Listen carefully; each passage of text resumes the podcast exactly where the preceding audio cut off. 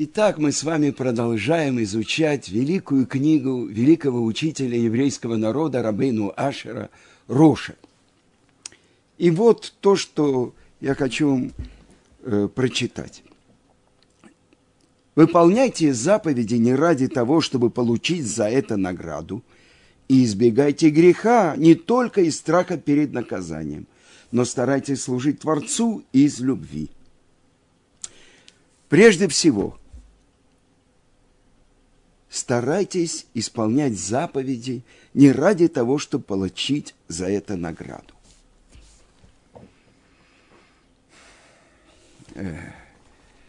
На самом деле, как живет человек? Помните, в детстве мама говорила: будешь делать так-то и так-то, я тебя поставлю угол.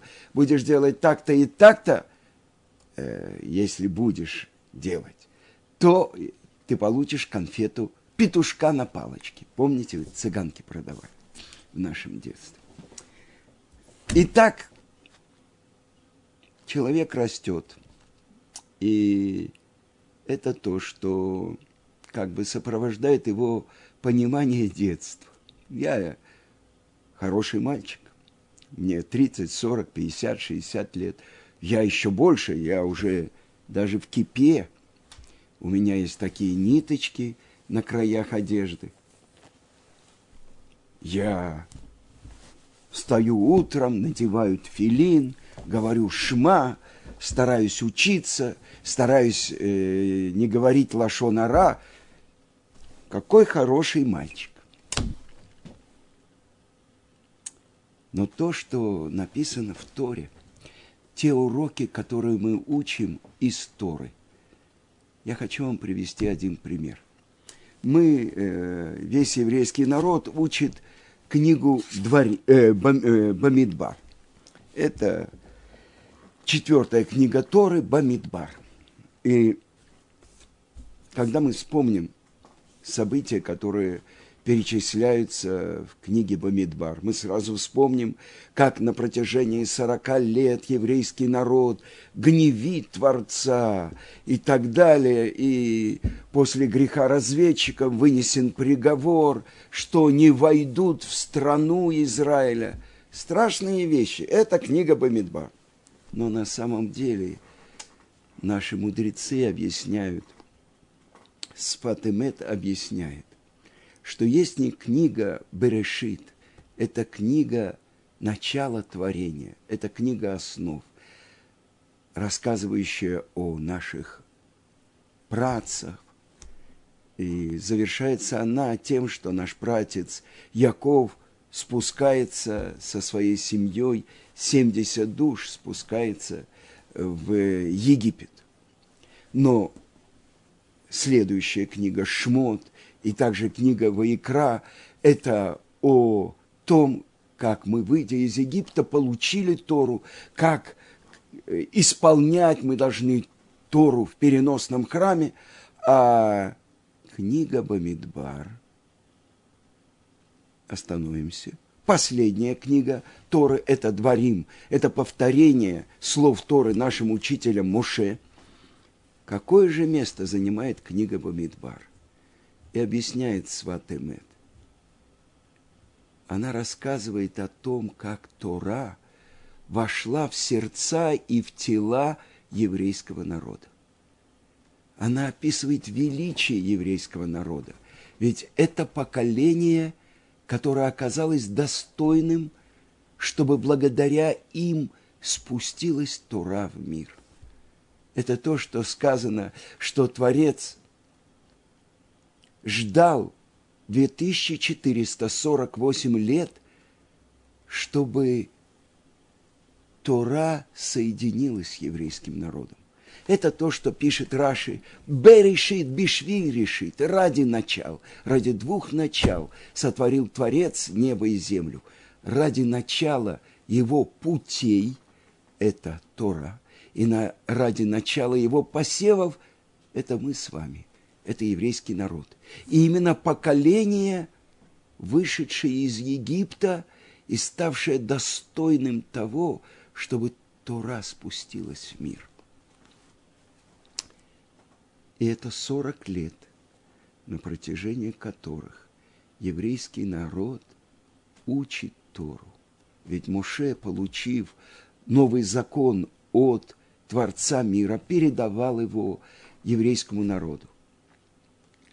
И то, что я хочу показать. Наша глава Бамидбар и книга Бамидбар, глава Бамидбар по-другому называет ее в Талмуде книга чисел. Перечисляются сыновья Израиля. Сыу эс рош коле дат бне Исраэль. Сыу – это вознесите. И это Моше Рабейну и Аарон должны перечислить весь народ Израиля. Сыу – вознесите. А сразу вспоминается то, что сказано у пророка Иешаяу. Сыу маром инекем уреу ми бара коль эле. Вознесите ваши глаза к небу и посмотрите, кто сотворил все это. Ми эле – это имя Творца, Элоким. Но для этого надо поднять голову. А здесь говорится, что Моше должен вознести головы всего еврейского народа. Это пересчет, но с другой стороны, что это? Это вознесение головы. То, что мы получили по традиции, так объясняет сын Рамбама, Рав Авраам. Он пишет, что это то, что мы получили от вавилонских гаонов, что тот, кто слышал Моше, тот, кто увидел его, он в какой-то степени поднимался на пророческий уровень. А ведь Моше, когда принесли ему все родословные, каждый человек, который проходил перед ним, он его благословлял. Это то, как Моше вознес сыновей Израиля. А следующая глава просто называется «Насо». Тоже это говорится о сыновьях Гершона, Мерари, как перечисляются левиты, отдельно гвардия Творца. И, наконец-то, наша следующая глава, Баалотха, когда будешь подниматься. О чем идет речь? Завершается глава Насо приношениями при освящении храма, то, что приносили главы колен, начиная от главы колена Иуды Накшона бен Аминадава и до последнего колена. И наша глава начинается с того, что Моше передает Аарону заповедь от Творца, что он должен возжигать минору, семисвешник в храме. И наши мудрецы учат, какая связь между одним и другим. И это то, что открывается, что Творец отвечает на просьбу Аарона. Аарон, сказано, когда он видел, как все главы колен приносили свои приношения в храме, жертвоприношения, колесницы, быков, благовония, он, глава колена Леви, увидел, что принесли все 12 колен, а он не принес. Как?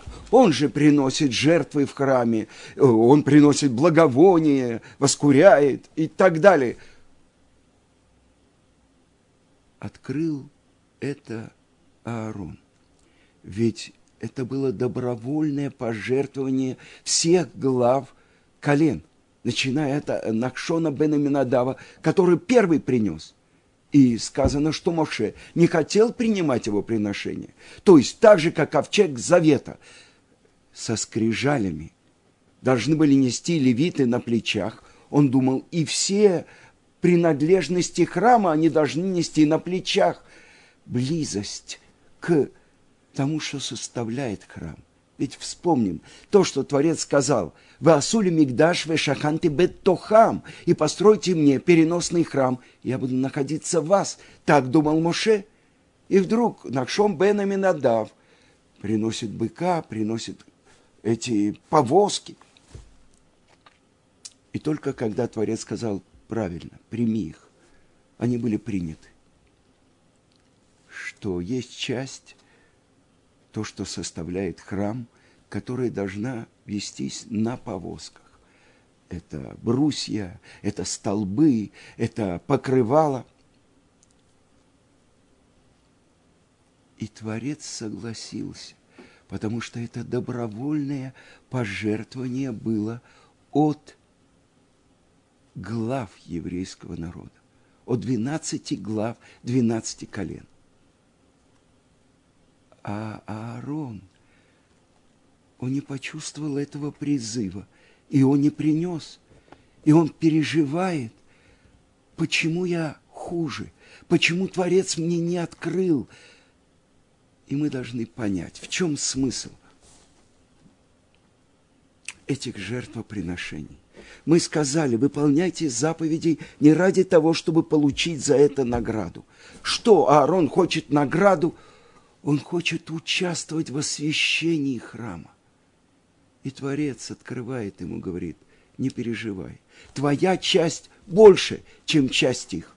Почему? Вот и наша глава говорит о возжигании семисвешника, миноры в храме. Твоя больше, чем их. Непонятно.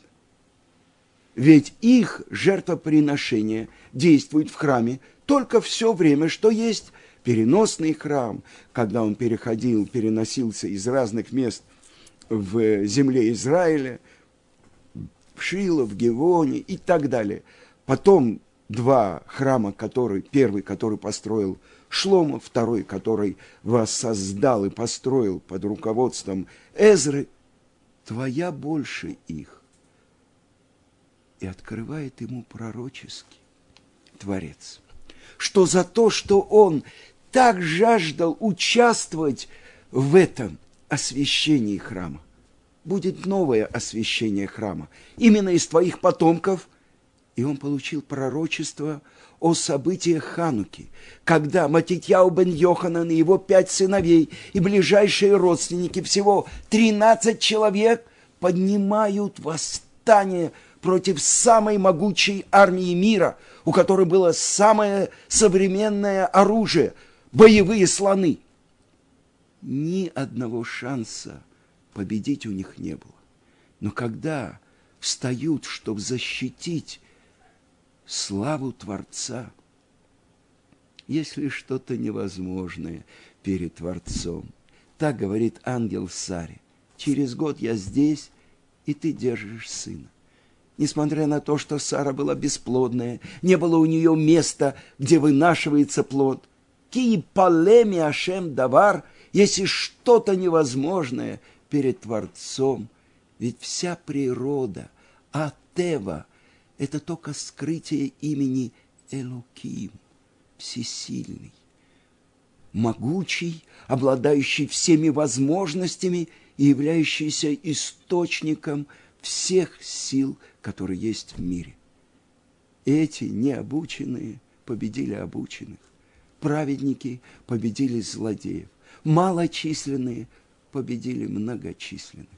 И еще на 200 лет вернулось царство в руки евреев перед разрушением второго храма. Так пишет Рамбам. И это то, что обещано Аарону. Но обещано больше. Ведь память об этом чуде, с памятью об этом чуде, с ханукальными нашими маленькими светильниками, мы уйдем в это 2000-летнее изгнание. Твоя часть больше, чем их.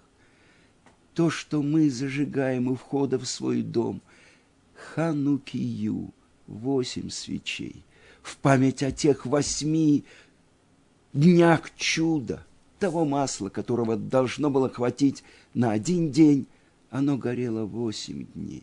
И есть ли что-то невозможное перед Творцом? Но пройдем дальше. Наша глава описывает, что Творец повелел, чтобы были вместо первенцев назначены на это служение колено Леви. Вспомним, Аарон говорил, но почему я хуже? Почему мое колено хуже? Твоя плата больше. ища с места первенцев, которые участвовали со всеми евреями в строительстве, в создании золотого тельца, сейчас искупают их левиты. И особенный обряд искупления. Они должны сбрить все волосы на своем теле, кроме ресниц. Так же, как Мецура, тот, у кого язва царат. И так же, как тот, кто взял обет, чтобы быть назиром, в конце он сбривает волосы. Нам запрещено сбривать волосы с края нашей головы, с края нашего бороды. Обязаны они сбрить волосы. Почему? Потому что первенцы участвовали в идолопоклонстве. А тот, кто служит идолу, он приравнивается к мертвецу. И это то, что обряд очищения. Тот, кто очищается от нечистоты мертвеца, в третий и в седьмой день брызжут на него водой из источника, в который пепел красной коровы. И особенную вещь делает Аарон по повелению Творца. В этот день он должен сделать особенное священное вознесение каждого леви. Если мы подумаем, 12 часов, за 12 часов он должен был поднять, опустить и во все четыре стороны потрясти посвященного Творцу левита. 22 тысячи за 12 часов, вы понимаете, какое служение он сделал, сколько нужно было сил. И, несомненно, Аарон это сделал. Но следующая тема нашей главы говорит о совершенно невероятном. И были люди, которые были нечисты из-за того, что они прикасались к мертвецу. И они обращаются к Моше и Аарону. И говорят, почему мы должны быть хуже? Они не могли принести пасхальную жертву в этот день. Почему мы будем лишены возможности принести жертву Богу в это установленное время, в среде сыновей Израиля? Как почему? Вы нечисты. И Талмуд объясняет, это те самые люди, которые несли ковчег, в котором были кости Йосефа. А из особенной желания быть близкими к этому великому праведнику, они держали этот его саркофаг в своем шатре. И только с горы Синай мы получили особенные законы, выделенные законы еврейского народа, законы о Туме и Таре, об особенной ритуальной чистоте и нечистоте. И это законы о том, что мертвец делает нечистым все то, что находится в шатре. И вот они приходят, говорят, почему мы должны быть хуже? Ну как почему? Потому что Творец объяснил, только чистый, ритуально чистый, может участвовать, может принести пасхальную жертву и вечером есть ее с мацой и горькой зеленью. Только потом откроется закон. Если большинство еврейского народа нечисты, то они имеют право принести пасхальную жертву и в нечистоте. Но сейчас, это первый, они задают вопрос. Да, у них седьмой день кончается вечером в Песах. А если они принесут жертву, это будет жертва от неочищенных. Хорошо, только принесите нашу жертву, даже если мы не будем права иметь ее есть. Вот это выполняйте заповеди не ради того, чтобы получить за это награду. Но откуда они это выучили? И Творец открывается и говорит, да, ровно через месяц они принесут пасхальные жертвы, и эти жертвы будут так же, как первые пасхальные жертвы. Это Песах Шини. Удивительная вещь. Я днем не успел надеть тфилин. Я прихожу домой ночью, надеваю тфилин. Я исполнил заповедь. Время только днем можно надевать тфилин. Прошло 7-8 дней за границей праздника Суккот. Я как раз достал особенный троп. Я делаю потрясывание этим итрогом, я мог бы с таким же успехом взять тумбочку и потрясти ее. Никакого отношения к заповеди не имеет. Как это может быть, что Творец дает платеж? Ровно через месяц Песах Шени. Из-за того, что было у них такое желание принести эту жертву. А почему ровно через месяц? Когда я видел это объяснение у моего учителя Рав Ицхака Зильбера, он говорил, что если у нас выпадает высокосный год, 13 месяцев, то пасхальный седер ровно через месяц. Так вот это то, что они заслужили. И здесь заключен великий ключ к пониманию того, что такое заповедь. Ну, что такое заповедь? Повеление Творца, приказ Творца. Так объясняет Шло-Кадош. По названию его книги Рав Горовиц называется, книга его называется «Шней лухот абрит», «Две скрижали завета», и еврейский народ называет его Кадош. Шло-Кадош. Он говорит, мицва – это не приказ и не повеление. Это состояние связи с Творцом. И задается вопрос, как в нашем материальном мире мы можем исполнять заповеди? Они же все из духовного мира. Если бы они все находились здесь, то передвинуть шкаф или надеть тфилин – это все одно и то же. Если не еврей надевает тфилин, это как будто он надел сюда табуретку, я не знаю, или какую-нибудь шкатулку на веревочку. Никакого отношения к заповеди не имеет. Так как заповеди, они с неба. И если приходит в сердце человека желание приблизиться к Творцу, исполнить его волю, то с неба спускается особенный луч света, который дает ему возможность сделать здесь действие, которое впрямую находится в будущем мире. Это то, что объясняет наши святые книги. Нет у тебя ни одной из заповедей, которая не была бы связана с оживлением из мертвых, с будущим миром. Это то, что открылось благодаря тем, которую выучили от нашего праотца Авраама. Когда Творец дает освобождение, по всем законам ты свободен, больной. У нас есть заповедь такая про суку.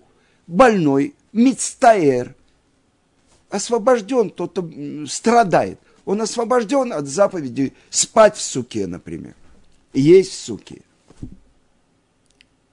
А тот, кто говорит, я не хочу освобождения. Это то, что было на третий день после обрезания с нашим праотцем Авраамом. Что он сказал?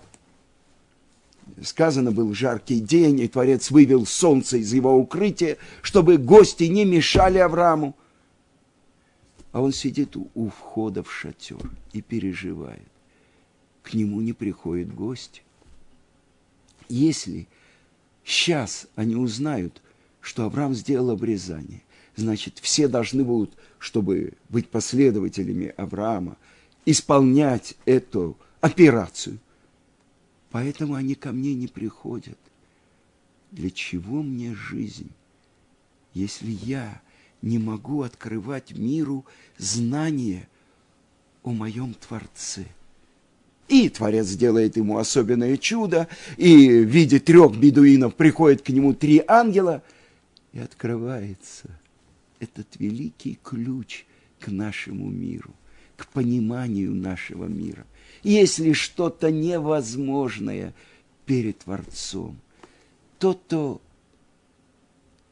принимает желание Творца и делает его как свое желание, Творец делает его желание как свое. Я все время вспоминаю, мой учитель Рав Ицхак Зильбер, когда у него в лагере пронесли тфилин и 2 святые книги. Одна книга, весь Танах, а другая, все три раздела Мишнайот. И он сказал: Творец, я не могу оставить здесь, в этом лагере, эти святые вещи. Я сделаю все, что зависит от меня, а ты сделай то, что зависит от тебя. Это проверка. И если человек действительно делает от себя все, что возможно, разве есть что-то невозможное перед Творцом? Это то, что открывает великий царь Давид в псалме. Ашем цильха аль яд еминека. Творец как отражение, как тень от твоей правой руки. Как ты открываешь Творцу, так Он тебе и дает. Это великий урок, который мы получили от Аарона, от колена Леви и от тех людей, которые были нечисты. Почему мы должны быть хуже? Лама не гора. И это то, что слышал я от своего учителя Гаона Рамойши Шапира Зацаль, который сказал: наше поколение, сказано в трактате Сота, подобно поколению, лицо которого как лицо собаки, морда собаки. И это первое, чем определяется хуцпе язге. Наглость возрастет. Собака не стесняется, делает на улице все, и в поколении этом не будет стыда. Но с другой стороны, то, что каждый из нас может взять самое главное, это то, что научили эти люди. Почему мы должны быть хуже? И мой учитель Гаон Рамойши Шапира сказал: «Зе хуцпе шель к душе». Это наглость святости. Мне не хватает близости к Творцу. Это главное то, что я хочу. А заповедь, она меня связывает с Ним. Это то, что каждый может подняться на новую ступень. Кто я такой, чтобы кого-то учить? Чтобы сделать что-то больше, чем обычно все делают. Но если ты хочешь перейти эту границу, взять на себя больше, открыть руку Творцу и сказать: я делаю то, что зависит от меня, а ты делай то, что зависит от тебя. Нет границ. Тот, кто нам дал жизнь, Он дает нам возможность связаться с источником жизни, с Ним.